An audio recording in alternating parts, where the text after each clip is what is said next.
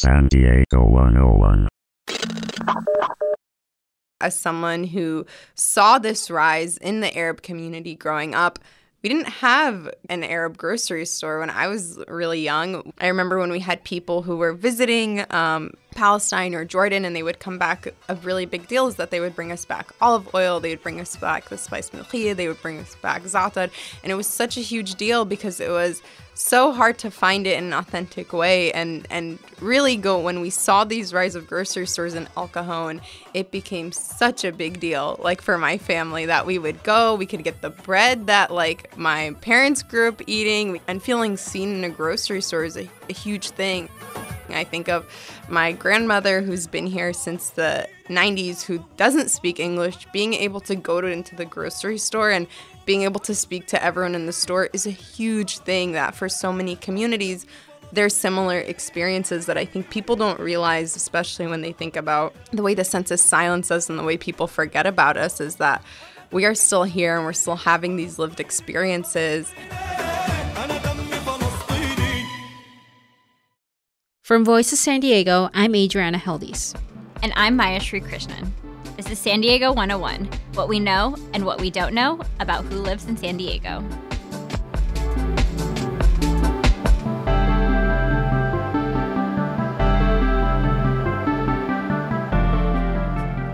Most of what we know about the people who live in San Diego comes from the US Census. It's a process completed every 10 years that's made to be the most comprehensive count of who lives in the country. But in 2020, it was a mess. And we have some breaking news now from the White House on the president's 5 p.m. announcement about the 2020 census and that controversial citizenship question. Joining me now, my colleague. So the census has been plagued by really a perfect storm of bad situations. One, starting with the call of uh, by the president. First, the Trump administration tried to add a question to the census that had never been there before, one that terrified a lot of communities Are you a legal citizen? In the end, the question wasn't added, but the damage was already done. The chance of that question coming up spooked a lot of communities about what could happen if they took part in the census. Then, of course, the pandemic happened, making door to door info gathering really hard, sometimes impossible. And also, in fall of 2020, the Trump administration cut the census gathering short. This likely impacted the hardest to reach communities, which tended to fill out their census forms last. And that's a big deal because the census, in theory, is supposed to be the measure of who we are. Who is the United States? Who we are at our biggest scale, all the way down to counties and cities and neighborhoods. That's what the census is made to be, at least, ever since the 1790s. Seriously, this has been happening for over 200 years. But for most of that time, it wasn't like it is now, where you sit at your kitchen table and fill in the answers yourself. Up until the 1950 census, the census taker would come to your door, ask you some questions like how old you were, how many people lived in the house. But for the race question, they wouldn't ask. They would look at you and write down what they thought you were. Next time around, for the 1960 census, that was the first time people could mark their own category. And that's still true now, but there are a lot of limitations. So, coming up, what racial categories can people actually mark down?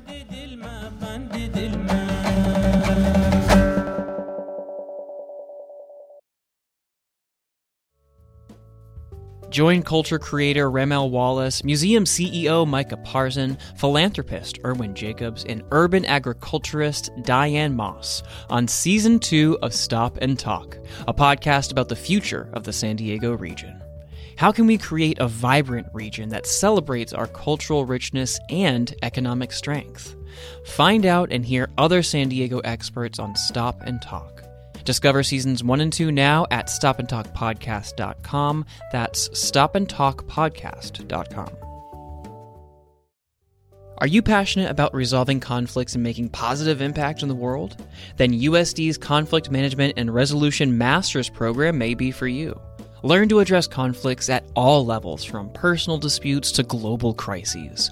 Join the Kroc School's dedicated community fostering peace and understanding while you acquire practical skills to navigate diverse settings.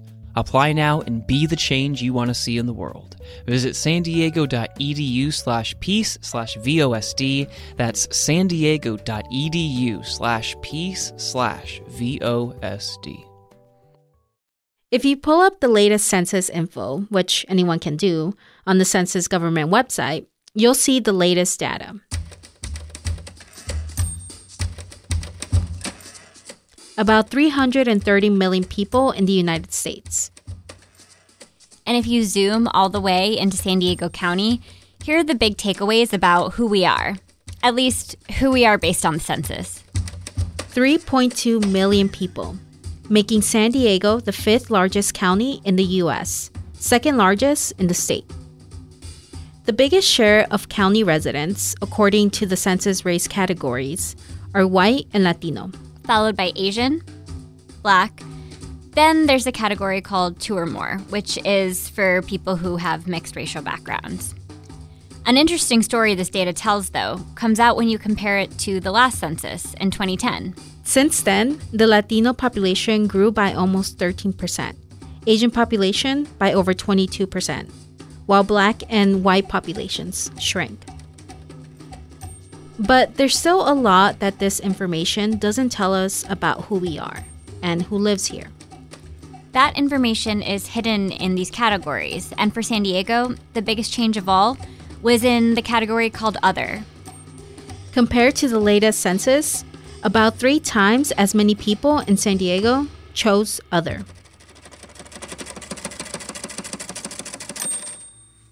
According to some, this is because the census is inherently flawed. It doesn't give everyone a chance to say who they are, it doesn't capture who we are. Yeah, so my name is Janine Arakat. I'm a policy associate at PANA, the Partnership for Advancement of New Americans.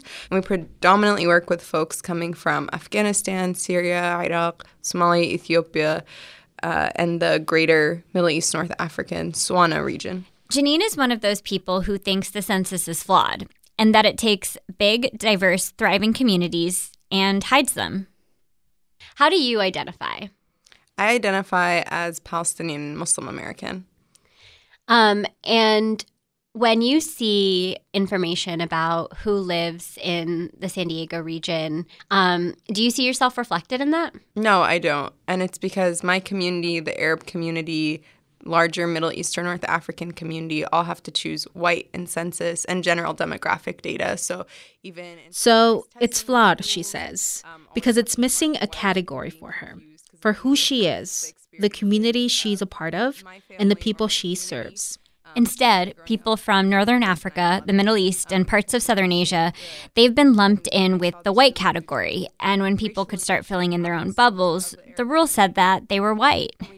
Um, always having to mark white and being confused because it didn't reflect the experiences of my family or my community, um, especially growing up in post 9 11. And we saw this really huge racialization of Muslims, of the Arab community, and we don't have a white experience. And this goes beyond the census because it's such a standard set of categories that everyone knows and relies on. So other places just copy them schools, the DMV, hospitals.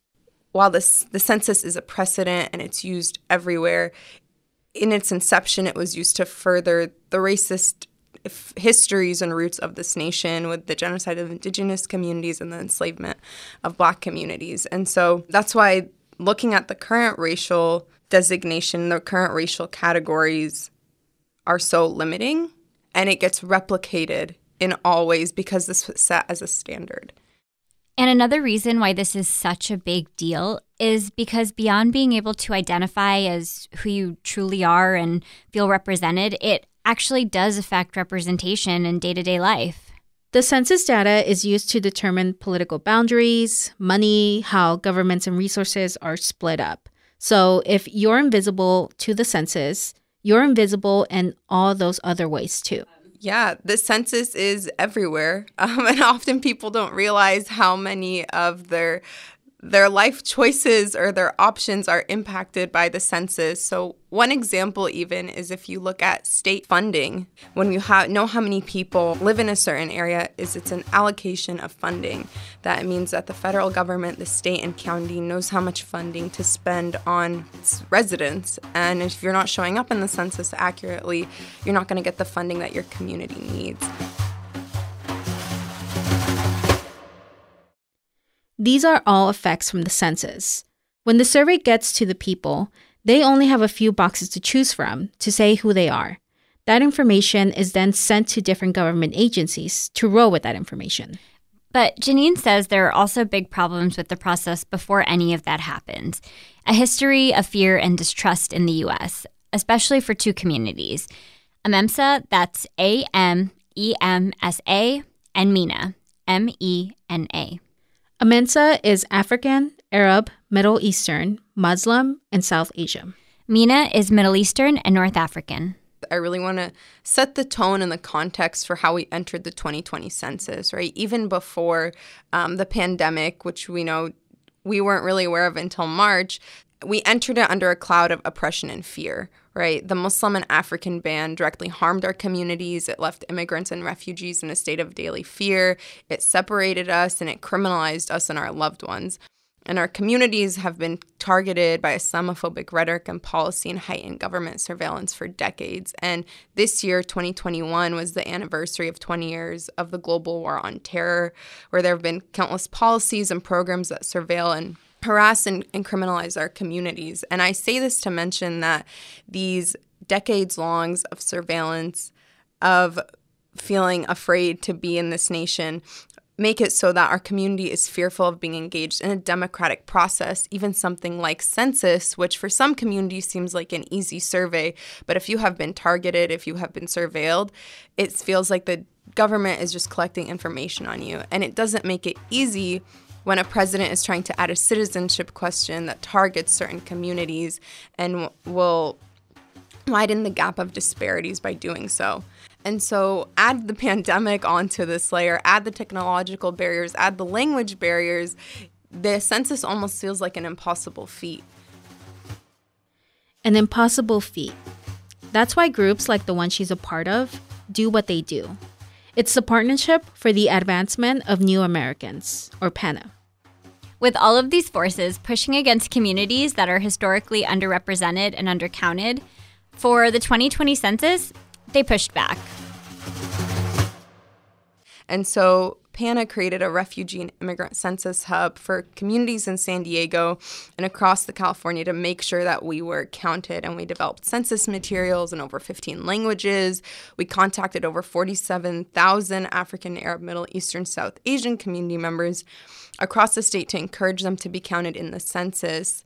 Uh, and what we were really pushing for, because we're not showing up in the racial categories, is for people to pick other um, and for people to get to choose their own ethnicity. And our hope was that the people who are analyzing this data would extrapolate us and would allow for this other category and name the ethnicities main. That was the hope. But it wasn't until we saw the results in 2021 um, that we learned that we were lumped back into the white category. And so, despite all this hard work, despite all the building and community trust that we got, we were still whitewashed in the census. And so, we no longer are reaping the benefits of census, of the f- funding for our communities, of programs to state and county funding because we're invisible in the census right now. How did you know that you were lumped back into the white category and weren't a part of like the other category? When you do a breakdown of the census data and it shows all the iterations, it it shows that they continue to use white. And there's been a long push. In 2010 was the first push to get in a Middle Eastern North African category, and it was denied. And for it looked like it was getting really close. And then in 2017, 2018, that it was denied again. And so um, we felt like we had this opportunity of this other category, only to learn that um, it didn't change much for us.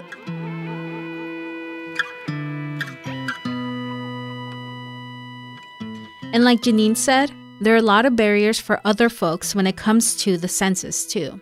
Because race means different things to different cultures. Black and white in America doesn't mean black and white to someone from across the world. Well, at PANA, we work really closely with the Somali, Ethiopian, Oromo community who are are marking African American or black, but there's a confusion for new immigrants who are arriving who maybe don't see themselves as African American because there's different layers that come with that language and it's a new way of identifying yourself, right? Every nation, every group has a different understanding of race and coming to the US is a huge culture shock because so much of what we do and live is informed by this man-made, human-made categories of race that have real life implications but aren't as natural as someone who's lived in the US their whole life thinks they are.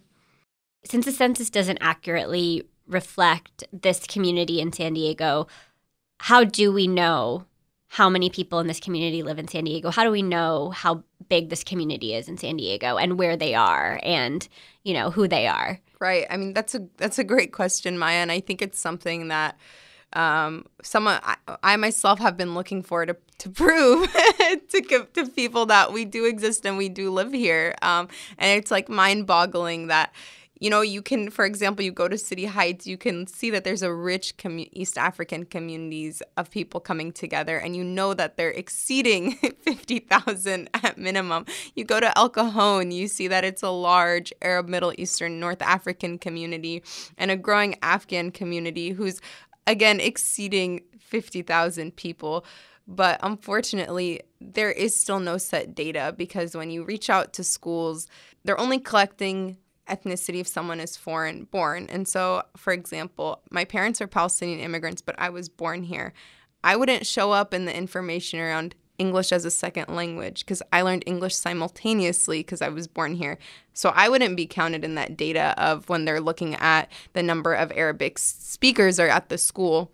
Similarly, when you're looking at the way the county collects and the Health and Human Services Department is looking at recently resettled refugees, but it's only looking at, at a yearly number. So it doesn't accurately tell you how much, how long it is there. And some people who've been here for decades get missed, and the newcomers are also getting missed um, if they aren't being collected in a set way. And so it really does feel like you're pulling at straws to prove that that we're here we know there's there's a severe a severe undercount, um, and the way that the census infrastructure inherently uh, makes us invisible furthers that, and it furthers that divide. And I mean, even though we don't have great data on this, we do sort of know that San Diego has one of the largest um, like Middle Eastern, North African communities in the country because it has had such a long large refugee resettlement program historically. So I guess when the average person is sitting there and describing San Diego and they're like, well, we've had this growing Latino population, yeah. like this growing API po- population over the 10 uh, the past 10 years.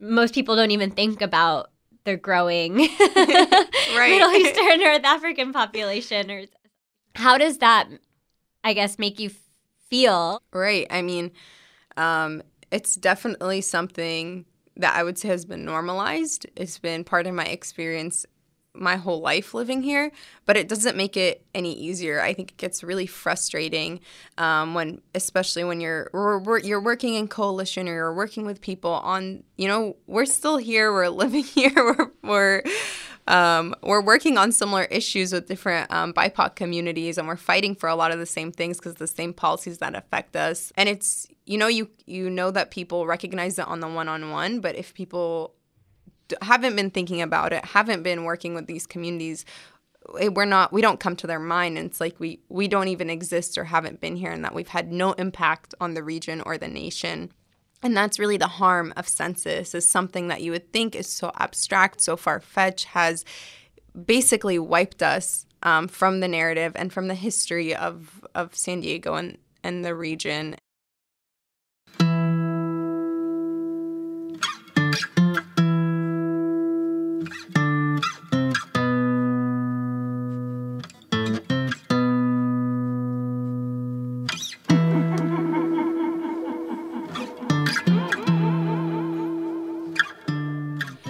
When you think of your community, what comes to mind? when even when we're talking about this region, the Arab community, even you're talking about 22 different nations.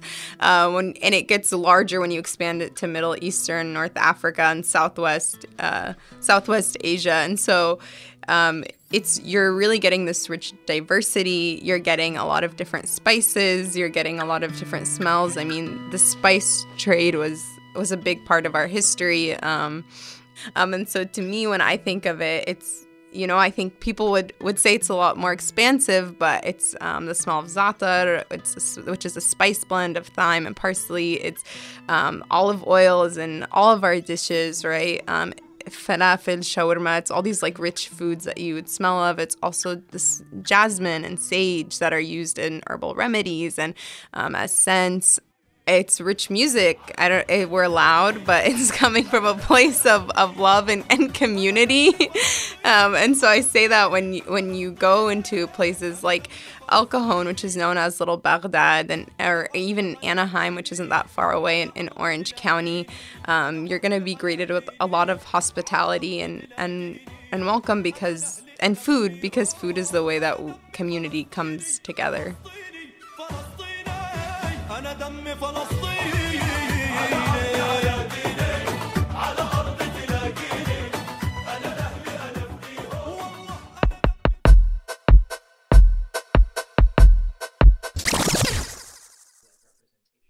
Yeah, I thought there was like an opportunity for us to sort of have a conversation because I don't know how you feel with like the Latino census, but I know just like being Asian, there's a big there's a lot of data issues that come out of like all Asians being grouped together because there are literally yeah. like dozens of people from different countries who speak different languages, who look nothing alike, who are different religions, who, you know, when they're in the US are all like grouped into one, um, even though they have very different experiences coming here and very different outcomes once they're actually like here.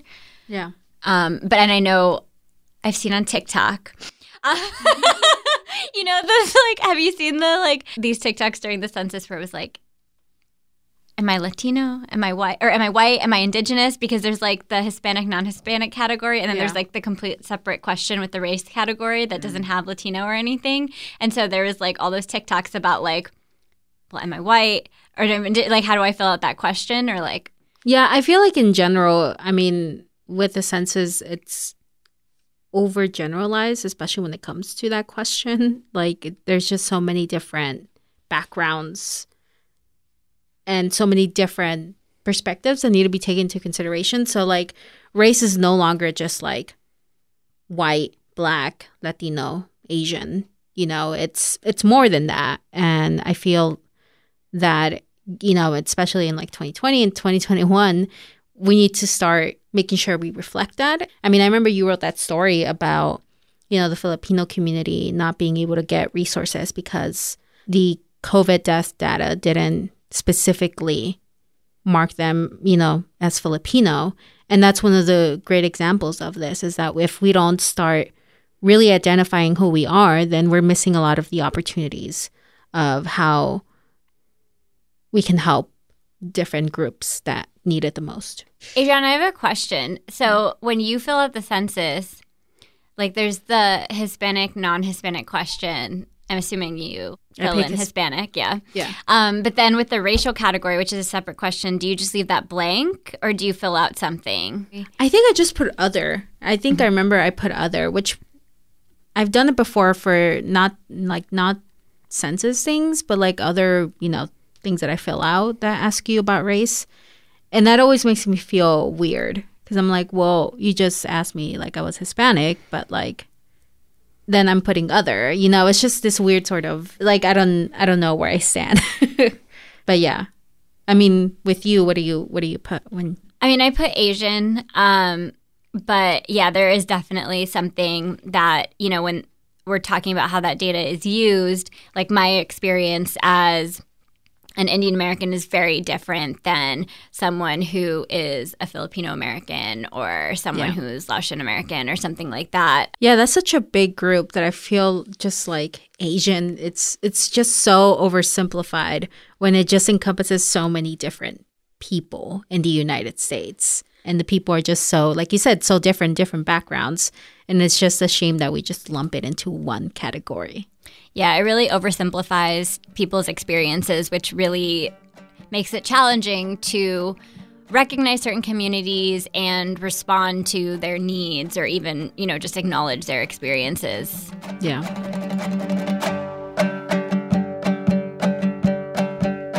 On the other side of the break how to reveal those hidden by the census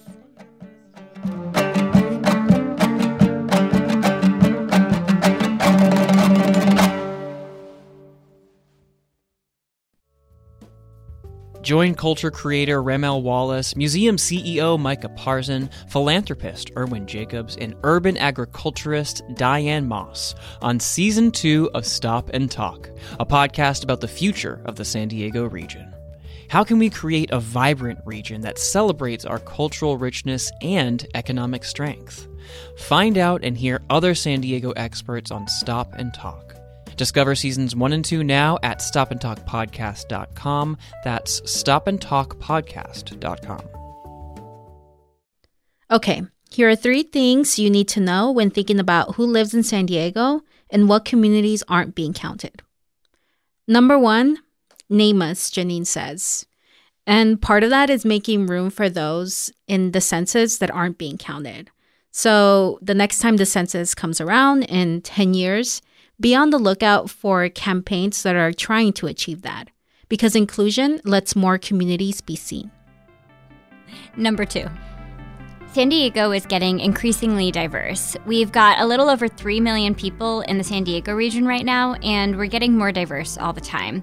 The Latino and Asian populations, in particular, are growing fast um, since before 2010. The Latino population has grown over 13% and the Asian community by over 22%. And all the while, the white population has been shrinking. Number three, remember, data doesn't tell us everything about the different communities in San Diego. Numbers, of course, are important and they tell us a lot, but stories and perspectives are equally important.